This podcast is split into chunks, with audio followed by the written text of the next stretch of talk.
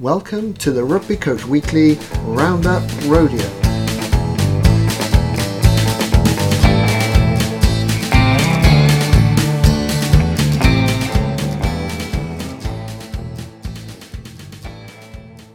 Welcome to the Rugby Coach Weekly Roundup Rodeo. I'm your host, Phil Llewellyn. Thank you for joining us for season five, where we are discussing all things coaching. My guests are going to present their key learnings for a piece of content of their choosing, and we then discuss its application.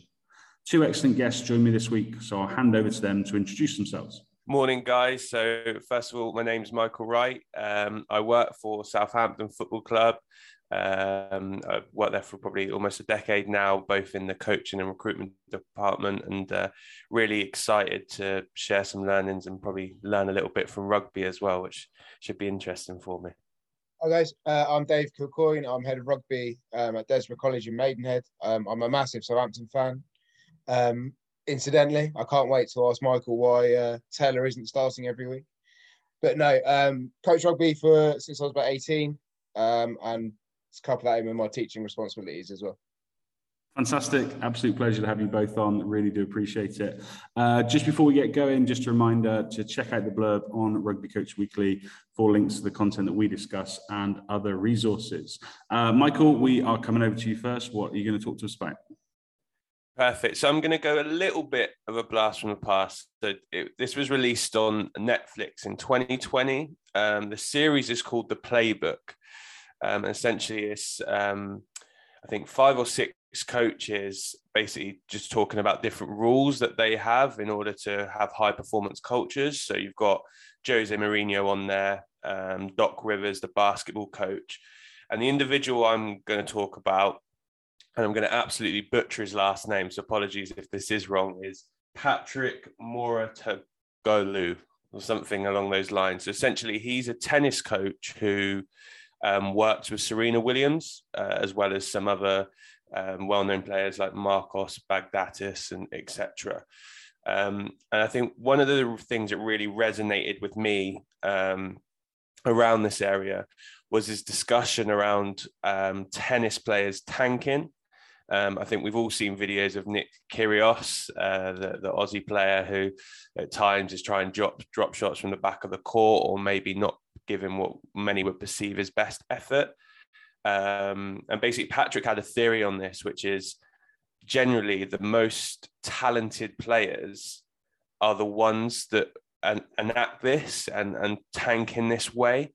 Um, and his theory around this is that basically all the way through their pathway, they've been known as talented, and that's how they've been described and labeled by obviously external people, but also themselves.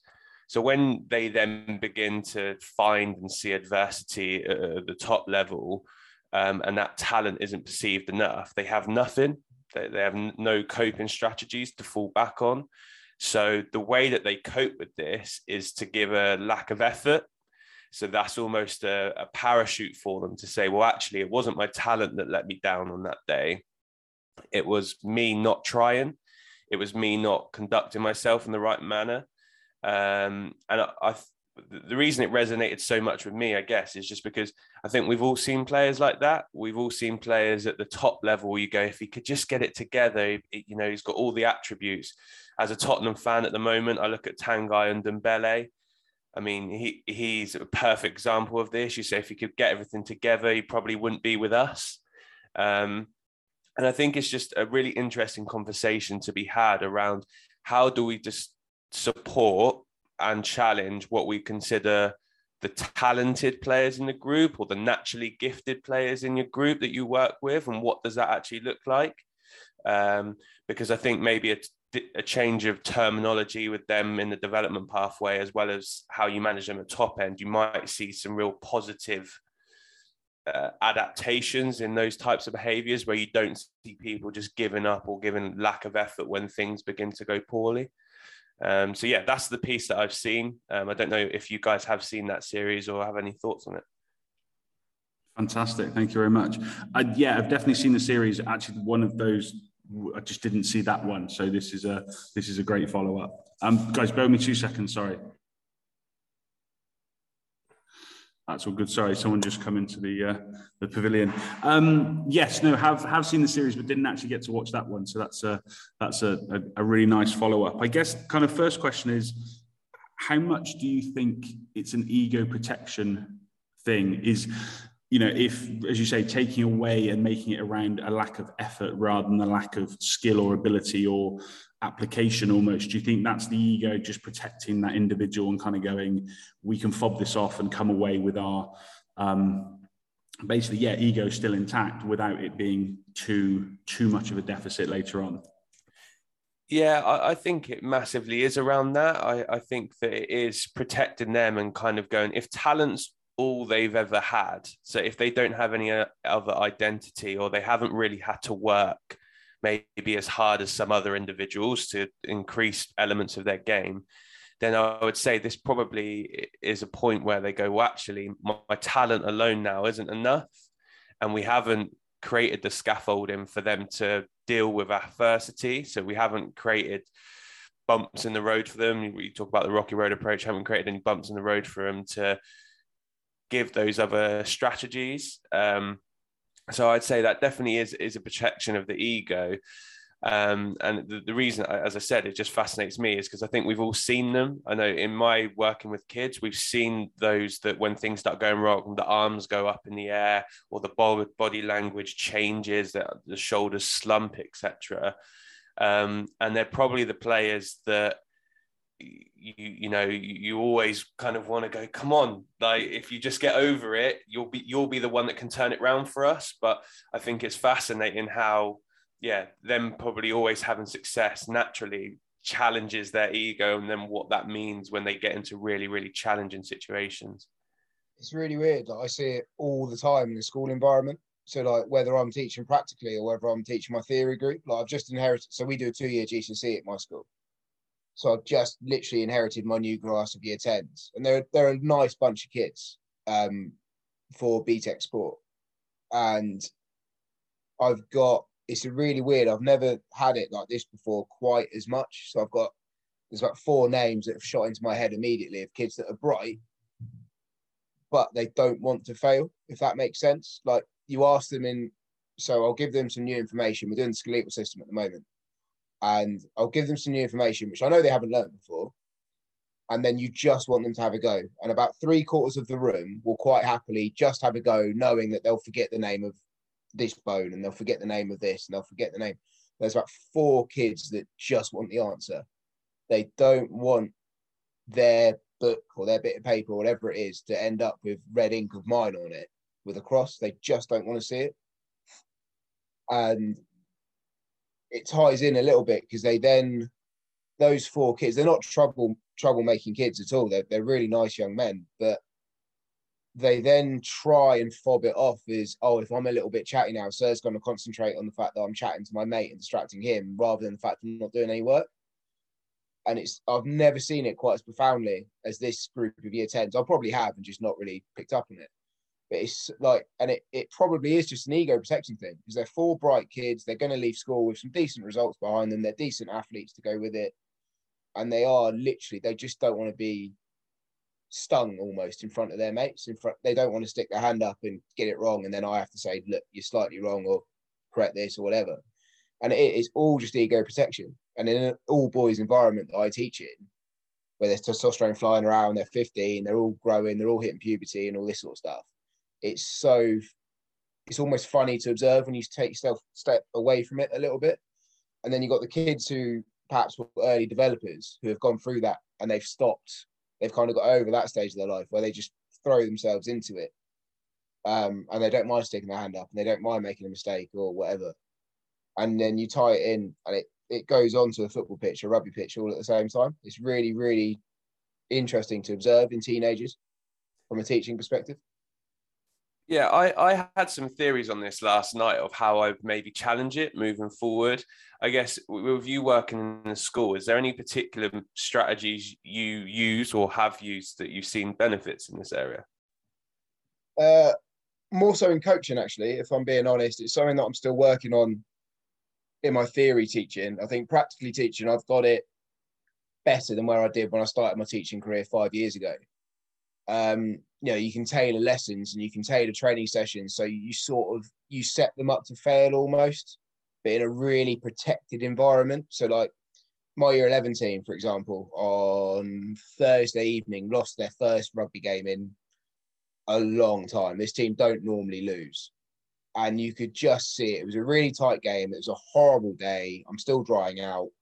Like we went 7 0 down with about 15 minutes to go, and you could just see the team capitulate because they're not used to it. And then I was thinking about something that maybe I should have brought in a bit earlier was that you almost want them to fail in training where it's safe. Like you almost want them to set up maybe a scenario where they are, you know, they're going to fail. You know, they're not going to quite achieve it. Um, and in a team environment, that's quite hard because I've got two or three really talented lads in that group who will go on and play at a good level wherever that may be. Um, and even they just looked flustered on Thursday. As soon as the team started losing, even those three, like you sort of said, you just sort of wanted one of those three to grab the game by the scruff of the neck and they would have been fine. But because they're not used to going 7 0 down with 15 minutes to go, they just capitulated. And yeah, you, you and it, it ties into a classroom a little bit um, but I think where I am on the start of this course of my year 10s, because they are right at the start, you need that. And this is kind of what I'm going to tie into with what I talk about. You need that instant success first. So it's a really hard balance at the moment because you want, you need to get them hooked with the instant success. Like, imagine when you first buy a PlayStation game, level one's always really easy because the game wants you to succeed first because then you're hooked. It's that kind of thought process. Um, but yeah, with the year 11s, I certainly could have sprinkled in a bit more failure first. With year 10, I'm in that delicate stage where I need them to succeed, but I need them to succeed, not me give them the answer. And that's a really delicate balance at the moment. How much is this about looping them in on that process? Uh, I've talked about this before, and the analogy I often use is the Wizard of Oz in, in terms of the wizard behind the curtain. Like it's all smoke and mirrors, it's an illusion but actually like we need at some point we need to to let the players in on there's a mechanism and, an, and a process here to challenge you to ensure that you do start to learn how to fail but in a really supported manner and that you learn to be you know you you learn what uncomfortable feels like in in whatever environment that is. Do, do you think we can do that by just being ourselves and being the coach and and kind of I guess playing the role that we are meant to play within that space, or do we actually have to just sit that sit them down and go, look, you know, how are you feeling about this? Do you feel? Ask all those types of questions on getting them to recognise that maybe they're not comfortable with failure and that they hide from it and start with that kind of self-awareness piece first and then build from there or, or can we kind of manipulate in a positive way externally almost I, th- I think it's probably and this is massively sitting on the fence, but a bit of both. Um, I, th- I think that you as a coach can probably design sessions or design lessons to really incorporate it. So as as David just said there, we can give them a bit of success at the start to get them hooked in, um, to get them on board with your ideas or how you want to play or how you're going to coach them, and then we can start ramping up the challenge from there. Um, and I think obviously identifying where the players in your group are and challenging them appropriately is, is important there. So if you have got a top four or five players in your group, then that might be the opportunity to separate them off with a particular practice. So, you know, if rugby example, if you've got four or five lads who are really good at drop goals off their dominant foot and the rest of the class or group aren't, okay, well, let's get the rest of the class and group to do it from varying distances and various angles on their dominant foot, whilst these five are going to do it on their non-dominant. It, it provides suitable challenge for everyone, but they're going to get some success and some failure. One thing we do do at Southampton, which is we've seen real benefits with, is a lot of I, IDP work, so individual development plan work. Um, and you would have seen it floating around. We use like FIFA card style stuff and um, it's been great what we what we're able to do with them and the the way we're able to incorporate kind of S and C and um, performance analysis, psychology, all that type of stuff is really really good. But I think one of the things it has done, it has allowed you to have conversations with players um, to say, well, what do you think? So I've got a load of clips here where you're not fully engaged or you're not um, acting in the Southampton way or the principles that you said you were going to at the start of the season, what can we do to help you with it? And you get their buy-in because they're almost telling you what they want or what they need. Now, again, that is a balancing act because as a player, if you told me what do I always need? Well, I just need an arm around my shoulder and tell me how great I am, which isn't always the, the best answer. Um, but we have seen some benefits in that. And I'd say for me as a as a coach and practitioner in terms of my language, the bit that I thought of is really emphasizing they've developed and learned the skills that they have. So they would have had failure along the way. So rather than going, listen, you're really good at uh, in a football context, you're really good at beating players 1v1 change that language to you've developed the skill to beat someone 1v1 because the minute you use the word developed or you've learned we're then focusing on the fact there was a process to get to that point. So you would have had times where you would have failed. You would have had opportunities where you would have got bashed around be that at the park or in training. So actually all we're doing is just changing the terminology. So rather than just saying well you're good at that you must have always been good at that and not given them the opportunity to realize that actually I've de- developed that skill. So now we're going to ask you to develop another one, or we're going to put you in another situation where you can develop it again. Um, so for me, when I when I watched that video back and stuff, I thought that was a really big one. Talk to them around. I'm here to help you and enable you, but you've developed these skills to get you to the point where you have a lot of success. So now we're just going to develop these last few traits or character traits or whatnot, the same as you've done those one, and give them like a framework, and example that they have had success in this in the past. Yeah, I agree completely. It's it's all about you always you almost see, need to make the players see that there's a journey behind it.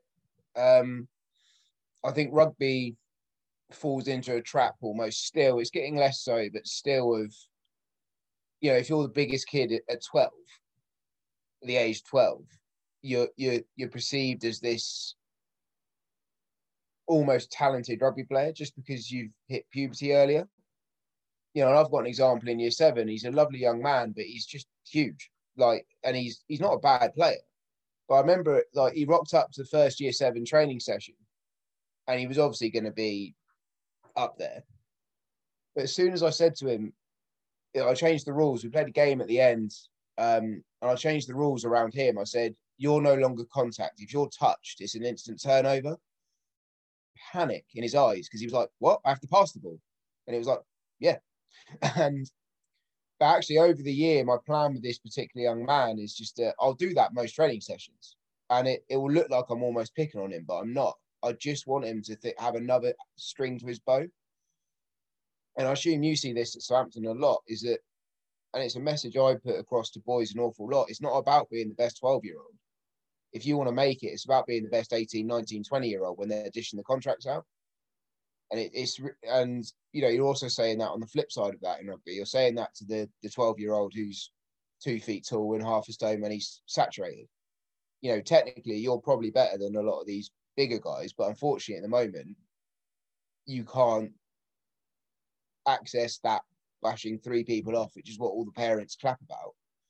But actually, what you do around the pitch is as important. You know, you're distributing the ball much, much better. Your kicking games had to develop earlier. Your agility has come on much earlier than these boys have because it's had to. Um, so when you do have your growth spurt and when you do put your weight on, all of a sudden you're going to look 10 times better.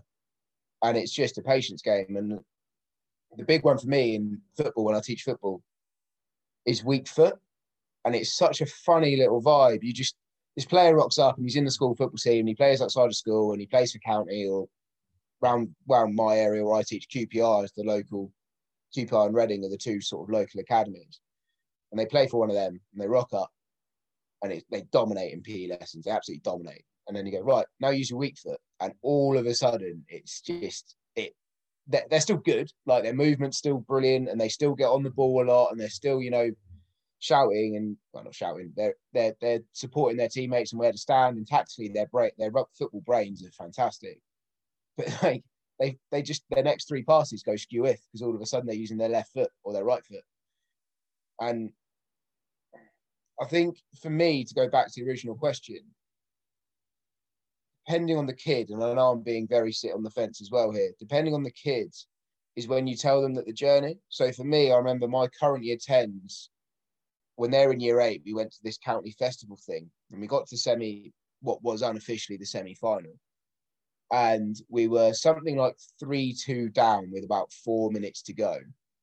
And an injury on the other team happened. So I had a chance to talk to my team and I said, you know, all those times in training when I shouted really randomly, you've got you're 7 0 down in the World Cup final and you've got three minutes to equalise. And they all went, Yeah. I was like, What situation are we in now? And they all went, oh yeah, we're one try down with four minutes to go. I was like, mm, yeah, brilliant. So at that in that environment, it worked to tell them. Whereas other kids, you just leave it because you know that they're never gonna put two and two together and work out that you as a coach have made this environment for them. But they don't need to.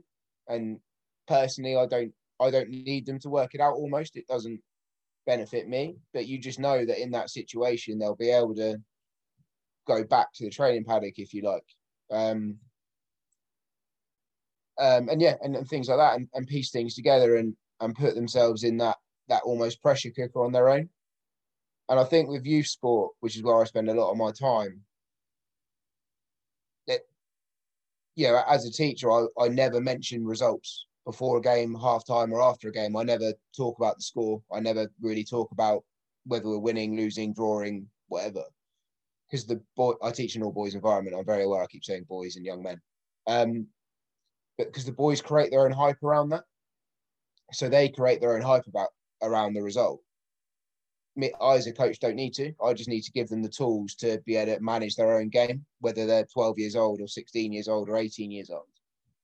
They need to be able to manage their own game on their own around the scoreline. And if you can sprinkle that into training and have those small little one-to-one conversations, um, getting parents involved can be quite key.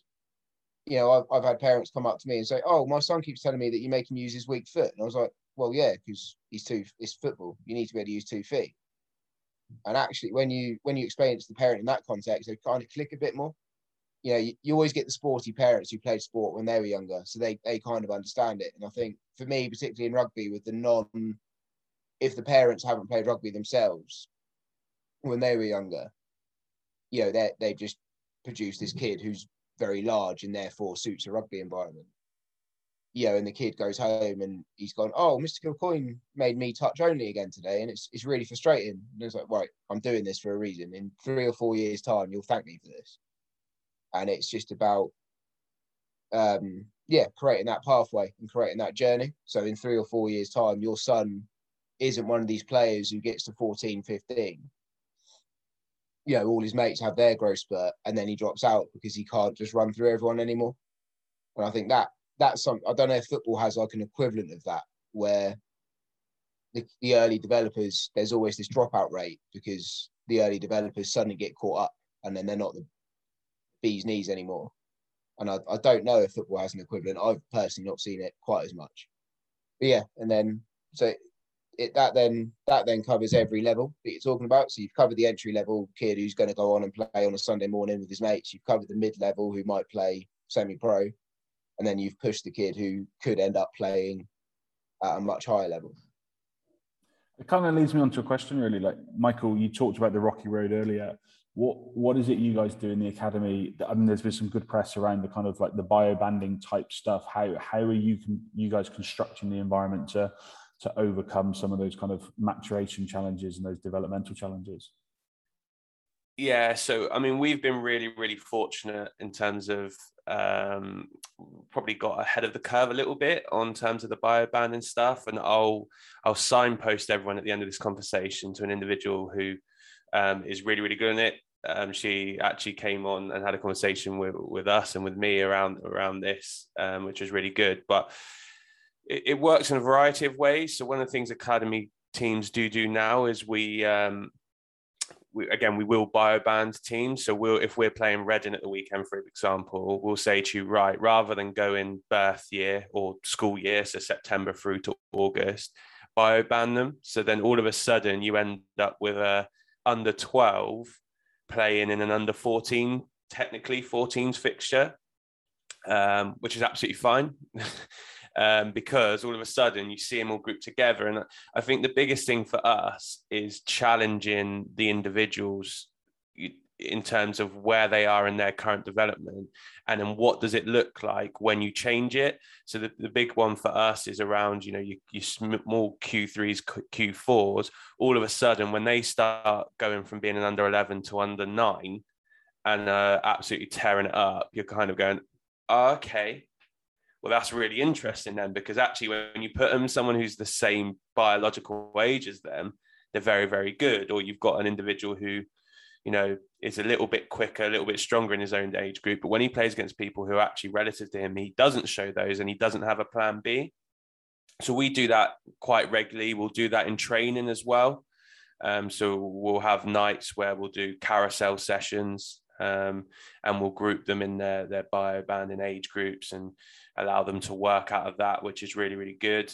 Um, and we also, for prolonged periods, if necessary, play people up or down or across or however you want to phrase it to give them exposure over a prolonged period of time um, and basically say to them listen we feel like at the moment you're relying too much on your strength so you're going to play up for you know eight weeks ten weeks and you're going to train and play up and allow you to experience what what the game going to feel like when people do catch you up um, it, it is a bit of a minefield in I'd say in football at the moment because if you actually look at the quartiles of when academy players are born, you've got a real heavy Q1, a little bit less Q2, and then Q3 and 4 are, are very low. And so we are probably trying to do work on the recruitment side of looking to get different quartiles in.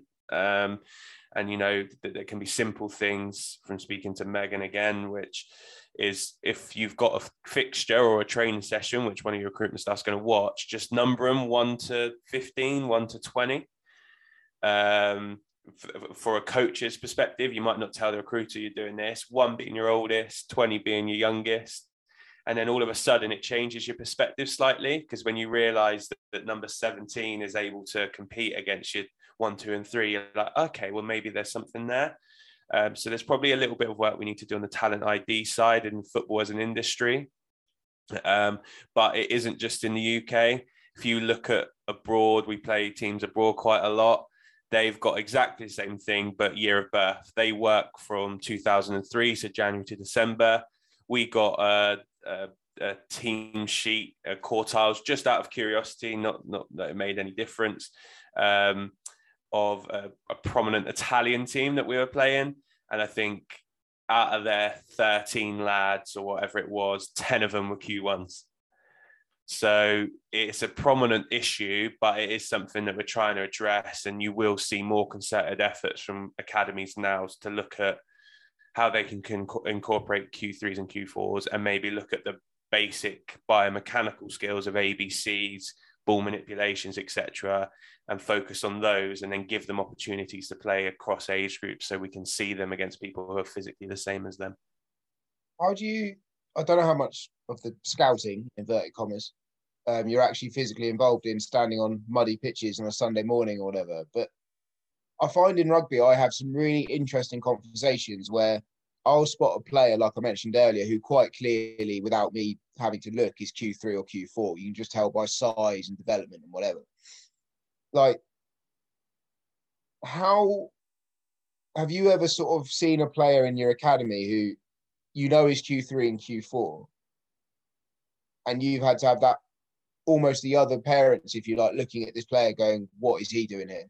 Because but you as the the expert know that give him three four five years of our time and our coaching and our access to whatever it is he's going to come good and it's more about not wrapping that Q3, Q4 kid up in cotton wool, but it's about, you know, just be patient. He's going to get a few kicks. He's going to be a bit slower. He's going to be, you know, shoulder barged off the ball a lot. But actually, you know, if we can protect him for now and stick him, say, right wing, give him four years, he's going to have his growth spurt and end up being our dominant holding midfielder who's, and then everyone's going to suddenly penny drop moment. No, I don't. Is there what's it like in in academy football? Is it? Yeah, hundred percent. There is that, um, and there is a photo which I I'll try and find whilst you guys are talking about your next bit, um, which we we can show parents this, um, and we can show them and say this is a really good example of um, what it looks like in people's journey. So we educate the parents quite a lot, and and we say to them, you know, these are all the contributing factors. It isn't just a performance thing now. Every every individual's got their own journey and um, again, having that dialogue with parents is massive. I'd say another area that we we work on in this is training age.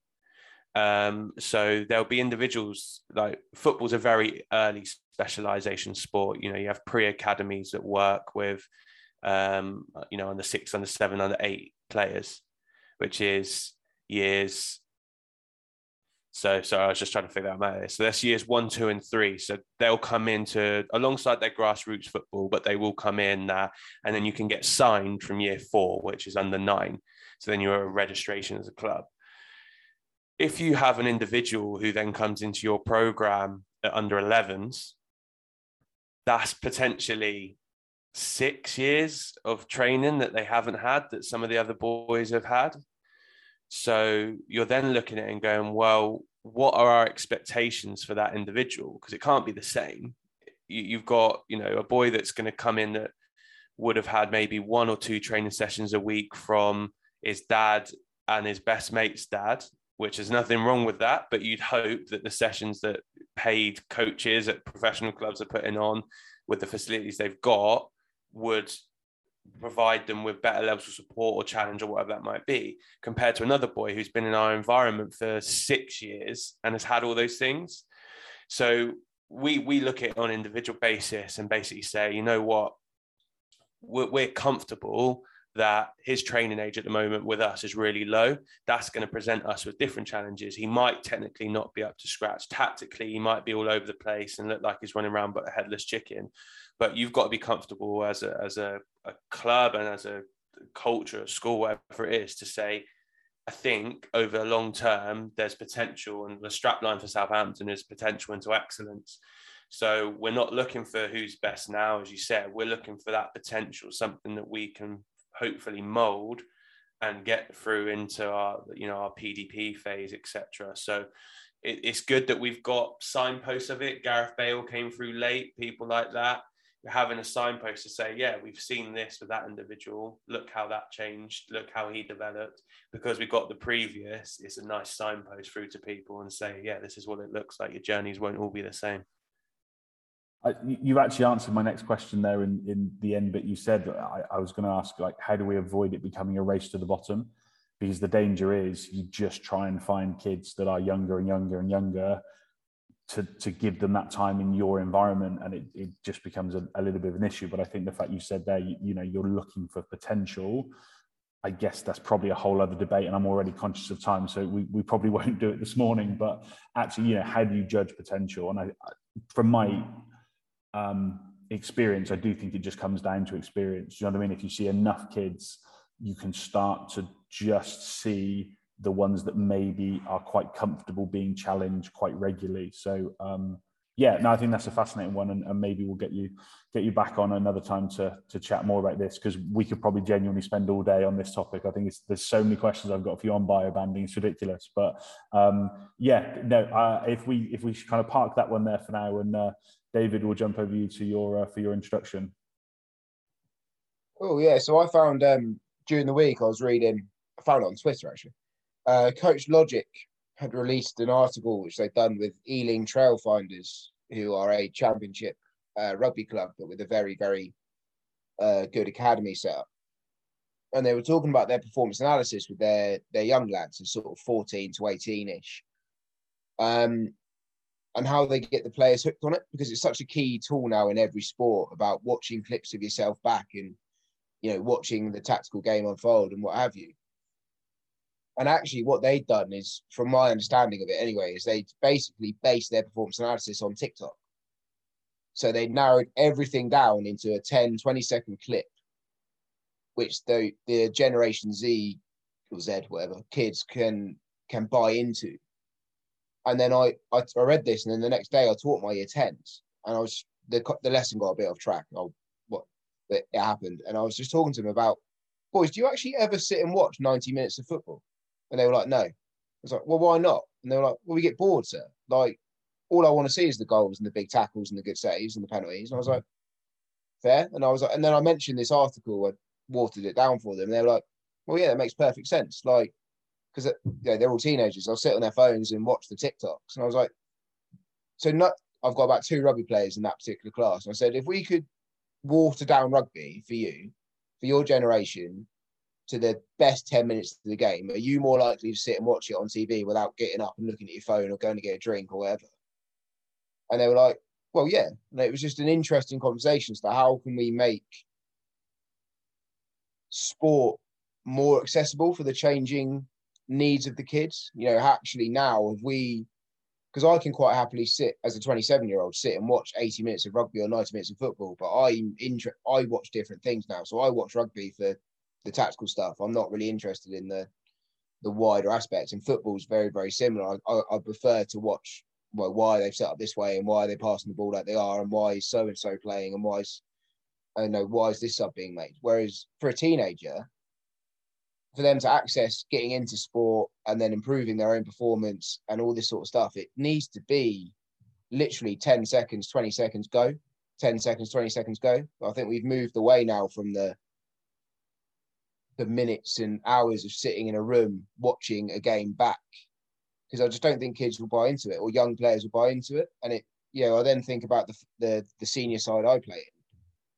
You know, I'm 27. I'll sit and watch I would sit and re-watch our game on a Saturday. Whereas I know the lads who've just come out the Colts or the under 18s won't because they have no interest in re-watching the whole 80 minutes. They need to see the the 10 seconds, the 20 seconds, the 30 seconds where something is positive or negative has happened. Do you think there's a danger here that we pander to, to certain individuals? And and I get it. Like if that's that becomes their routine, I've got no major issue in saying, you know, my my skill as a coach around analysis has to be creating the most succinct message possible. As you say, like no one wants to sit inside for an hour and do an analysis session. I, I think those days are gone. But I, I do often wonder: is it part of our job to be challenging those that generation or those individuals to go, well, actually, maybe you need to watch the game in a different light. Maybe you need to have some questions that you're going to kind of try and answer throughout the game and, and challenge yourself to watch more because I, I just wondered like it's a very slippery slope in the next generation are just going to be like, well, I'm I'm just not going to do analysis. Do you know, like you just get so short that actually it's maybe it's impossible to to get messages across. So is it our job to stretch them at the other end of the boundary and say you need to be watching more? Because we we definitely have the same issue at, at Oxford Uni. Like the girls just they're not rugby fans. They they won't sit and watch a game because they enjoy the game. They'll sit and watch something because it's effectively, you know, inverted commas homework, and they've been asked to do it and bring bring in some thoughts and some reflections. But I, I do think it has a huge impact on game understanding for for anybody if you don't engage in the game. And that's not to say that everything you watch on TV is is great. Like I think you've got to be quite critical of, of what you're watching and how it translates to you. But I, I just say I wonder whether how much of it is our job is to stretch both ends of the of the spectrum. I do get it. Um, and I'm inclined to agree. But then I went home and thought about it afterwards, and it was like, you know, who are we actually doing the analysis for? Are we doing it for us? Are we doing it for the players? And I think it's really easy, and it's one of my really weird and national fears that I've become one of these old school coaches that just because I did it this way 10 years ago is how I'm going to do it for the rest of my coaching career. The generations will change, and I've heard, I've read articles, that, um, interviews, and stuff that Eddie Jones has done, know, and he said actually, you know, if you stuck a Generation Z player, let's name Marcus Smith. I don't know the guy, but let's name him for sake of example. 20 year old fly half at Harlequins, you know, probably going to go on and have a really good rugby career.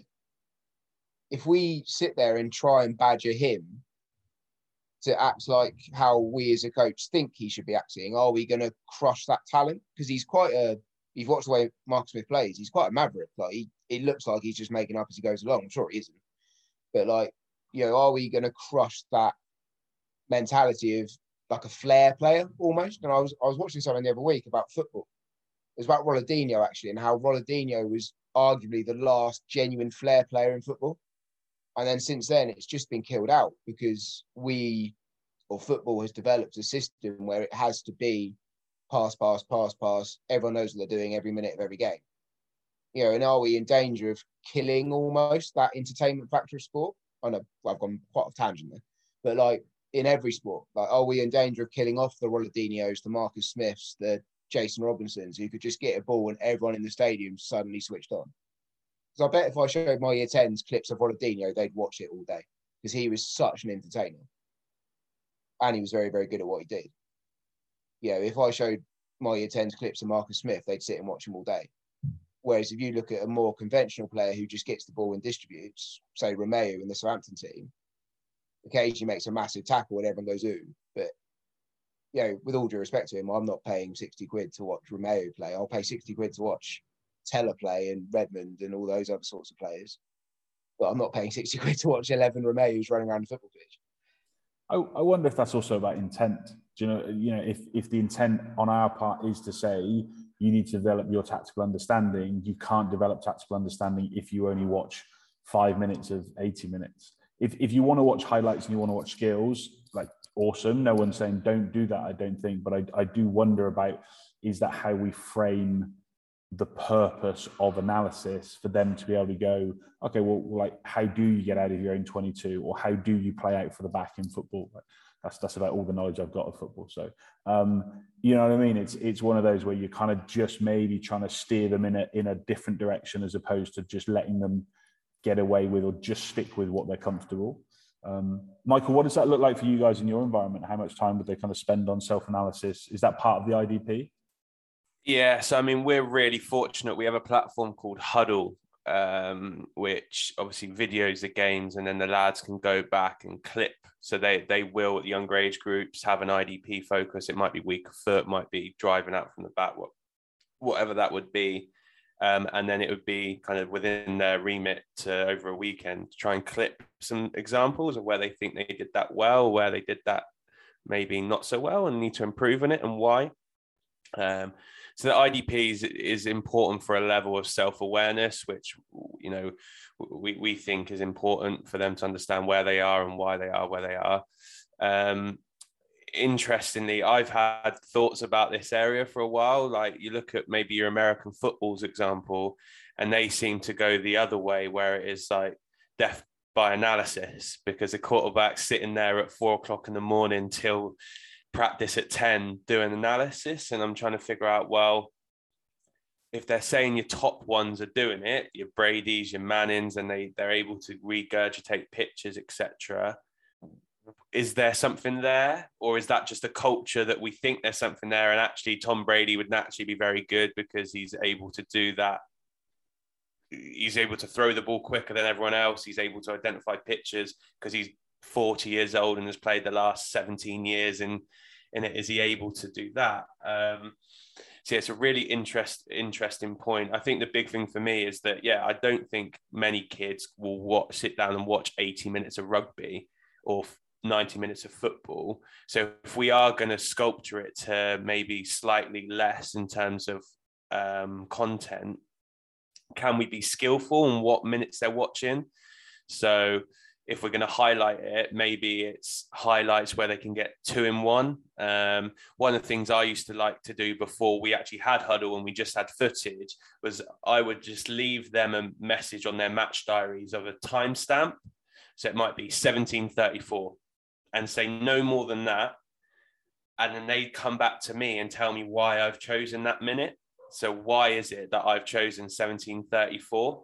Or I'd give them a block of time over this period. Why have I done it? So it's getting them to analyze the game and they'd probably have to watch it a few times and they'd have to look at the context around it. Um, but yeah, it's a it's a really interesting cycle because I think culturally, whatever sport you're in, it changes how you view analysis and how you do it and who leads it and all that type of stuff. So I think it's going to be a work in progress. It'll be yeah, I'm, I'm really interested to see where it goes because I think like with you've got set piece coaches in football now and they're doing loads of work with analysis and Pep does loads of work with it. So that means every man and his dog's going to want to now. So I'll be really interested to see how this develops over the next 10 years. But I can see it, as you said there, David, being more and more of an issue of kids want quick access Instagram style videos, one minute done, one minute done, rather than we're going to sit here for 20 25 minutes breaking down how you've pivoted off the wrong foot there. I think that's probably where Huddle and Coach Logic, certainly Coach Logic, I've, I've seen more of their kind of platform, have done a really good job in, in just reframing that analysis piece to the player. Do you know what I mean? It's very much player focused. The player does their own analysis rather than, and I think there's still a place for an analyst to be producing a load of stuff that's useful for the coaches. But I, I would definitely say, I guess maybe outside of the pro levels, the, the days of somebody sat clipping till one, two in the morning for a community club, because actually you're just looking at it, as you say, like how much time and effort goes into that. And then you look at the stats on YouTube or wherever it is you post it, even on Coach Logic and Huddle. I look at the the player views of some of the stuff I'll have spent an hour trying to kind of create, and it might only be 15 minutes worth of video, but you know they've watched it for four minutes, and you're just like, well, okay, I need I need to find a better way. I think I think just them them understanding they're being looked at and being tracked a little bit, but also me then being able to go like clearly that's just good data to go yeah great. Well none of these guys are watching more than seven minutes so i now know what my window is for analysis i'm going to do. But put it back on them. You guys come back to me with your own clips. That's i think that's that's definitely a shift i've seen in that in that logic. Um, david were you going to jump in? Yeah I, I was kind of going to echo the same point is that have we got to the point where you know, we need to give the players the ownership of it. You know, I'm not saying me get rid of analysis. I've got a mate who does analysis, and I'd hate for him to lose his job. But like, he, um, no, he very much does this as well. I remember when he first got his job, he works in Wales for um, Cardiff Blues or Cardiff Rugby Club as they are now, and um, yeah, he used to do that. The, the Blues Academy or whatever would play on the Saturday. He'd stay up all Saturday night, clip it, ready for the coaches on Sunday. But actually now what he's saying is he he's got his KPIs, key performance indicators, that he needs to look for because it's what the coaches are interested in. So he almost basically just produces stats at this stage, and the players themselves have to go and find were they kicking with their weak foot? Was the ten stood flat enough? How many rucks did I hit as a seven or whatever it is? And I think that's where to go back to a point you originally made, Phil. You know, are the players starting to pick up their tactical understanding of the game from taking ownership of it? you know, is coaching changing in the sense that yes, we need to give them the foundations of tactical information. But actually, if the players go looking for it themselves and take ownership of learning the tactical side of the game, and you as a coach using your coaching philosophy and principles inject almost a style of play, are you going to get more success because the players care about it? Yeah, if you end up with a bit of a maverick who doesn't really care, you then just manage that individual differently and then that kind that boils down to your man management sort of skills. Then I, I think that also might loop back um, to the point we talked about earlier. Like, actually, is that an effort thing? Like, should we be praising effort that you've spent on your personal analysis? and being aware that maybe there'll be some players that, that don't want to go looking at clips because they're not happy with their performance and and them just being more and more comfortable going I, you know i've got to look at something that I, I might not be happy with to learn how I make that better. And, and you know, I think that's where the IDP for me is is just worth its weight in gold. If it's linking with, if you're invested in your IDP, and you know, there's a load of theories you can kind of follow for for why they're important in terms of motivation and those types of things and goal setting. If it links to your goals and you're intrinsically motivated to achieve that, it just becomes another kind of layer within that process, I think. And and maybe that's the key. Maybe we need to be better as coaches in a general sense of layering stuff in so it, it feels less like randomly allocated tasks and actually it's specific stuff where you're saying, great, look at the clips, update your IDP, feedback to me. Do you know what I mean? It becomes this kind of continuous loop of, of improvement and development as we kind of touched on at the beginning, really. Yeah, I'm I'm going to go on a bit of a tangent, but then bring it back round. Um, so I know Netflix, for example, their data comes back and says no one watches. Uh, well, the majority of series people don't watch past 28 minutes.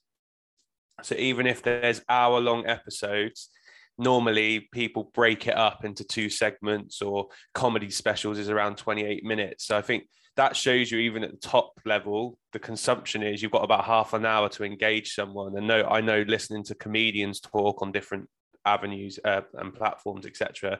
They say what they do, they put what used to be their closer at the start to hopefully engage people to keep them in, engaged. So I think it does show you that it isn't just a, a sport thing in, in culture, it is, you know, quickly consumed. Uh, now bringing it back round, um, one of the things from being on my A license and completing that, which England do, which I thought was brilliant, was around um, they get the players to identify themselves at set pieces. Um, so trying to make set pieces more fun because in in football it's not fun at all. Um, so they would have different descriptors like first contactor or deliverer or blocker or whatever they would be. And then before they came in for a camp, they would tell them and rank where they thought they would be most suited out of these five different positions. Um, and then they would look to then change that into clips. So when we're looking at set piece setups and we've got five blockers or seven first contact is what it would be, they then sculpt uh, the set piece work relative to that. So I thought that was a really nice way of actually, if we're asking players to go and engage with analysis, set piece work like that might be a really easy way to do it. So you might be able to say, okay, you're a deliverer. So you tell me with the selection of players we've got, what type of deliveries are going to cause most uh, challenge for the opposition. So here's your areas where goals are generally scored. Here's the statistics to prove that. Can you go and find me some clips at the pro game where people who have got a lot of first contactors score goals? Then you're challenging them to go away and look at your Liverpools, your Chelseas, your whoever, watch the game and bring it back to you. So they're engaged within that process. And I thought that was a really nice way of getting them to engage with analysis, probably without them even realizing. And that would be prolonged to go and find that data. So it's not just one clip. That would take you a couple of hours, but they're watching a lot of a lot of footage just relative specifically to them. I love that. It, it just made my mind drift towards the the kind of the phrase in ecological dynamics of repetition without repetition that that's analysis without analysis isn't it you're just you're actually engaging them in the process and as you say i think i think if you can hook players into loving what they're looking for and loving the information it gives them then actually they're they're just going to kind of keep running with it and and it will become a, a key kind of part of their process i guess so uh, fantastic um guys yeah i'm again I'm, I'm conscious of your time so um, I think we'll kind of park that there. Again, it's probably another one we could we could talk about all afternoon. But um, just before we kind of round up, have you got uh, recommendations for anything else for people to kind of check out? Any other nudges towards uh, content? And Michael, I know you said you're going to name check your your colleague that's doing some great work at Southampton as well. Yeah, perfect. So I'm going to go for a couple. So uh, the first one is an individual called Megan Hill. Now, Megan um, works for the FA now. Um, she does a lot of stuff um, and has done a PhD around bio banding and maturation um, and has loads of really interesting content around that and how um, it can be better utilized and how, you know, it can challenge maybe some conventional working. So I, definitely recommend that. I'd also re- uh, recommend, and again, I'm going to butcher a name here, a guy called Geir Jordet, uh, which is G E I R J O R D E T. Now, he is a psychological researcher, football psychological researcher, and does a lot of work around scanning in football. Um, and in terms of um, some of the psychological factors, he looked at the n- amount of time taken at penalties and how that affects whether you score or miss. So, those two have been really informative. And Phil, if you don't mind, I'm going to give myself a quick plug here. Um, so I also host a podcast called the Sports Initiative Podcast. Um, we have a really wide ranging uh, guests come on, not just football from a rugby context. I've had Russell Earnshaw on, um, Toby Booth, uh, Kevin Bowring, um, as as well as there's many more to come. So yeah, if uh, anyone would like to check that out, as I said, really wide range of guests, really wide range of topics, and if you can put up with hearing my boring voice, yeah, come and check it out. Top man, some great recommendations. Um, as always, all the links will go in the uh, in the blurb for people so they can find those easily. Um, I'm big big fan of self promotion. That's that's basically just yeah. What it's like the BBC. You just get people on to promote the stuff they're doing. It, it, it works. So, uh, David, finish us off. Yeah, uh, a second plug. Um, Rusty and Fletcher probably two of my heroes when it comes to coaching. So any anything they've done, get yourself involved. Um, they run the Magic Academy. They do their own podcasts and stuff like that. Um, a book I'm reading at the moment and something that ties into my sort of personal targets as a teacher and a coach um, is a book called Good Video Games and Good Learning by a man called James Paul Gee. And he's basically looking at how video games in the last five, ten years have become so addictive for young teenagers, boys and girls, and how we can transfer the techniques they use into our coaching and our teaching to get the hook, to get them interested, to give them those sprinklings of success early, to drop the challenge in, and how we can swap things around, how we can level up sessions and things like that. It's a really interesting read. Um, shamefully, it's been sat on my bookshelf for far too long, and I finally got around to reading it. But it's a really interesting read, and I'm really, really enjoying it. Top man, thank you very much. Appreciate those, um, guys. I've really enjoyed this. As I said, like yeah, just just nowhere near enough time, unfortunately, because I think we got into some really, really fascinating topics. But uh, appreciate you both coming on. Uh, I'll round up the roundup. Uh, we hope you enjoyed the episode. Thanks again to the guys for coming on and contributing to a really great discussion. As always, links to the content we discussed are available in the blurb on Rugby Coach Weekly. I'd like to thank you for listening. Wish you all the best and go well.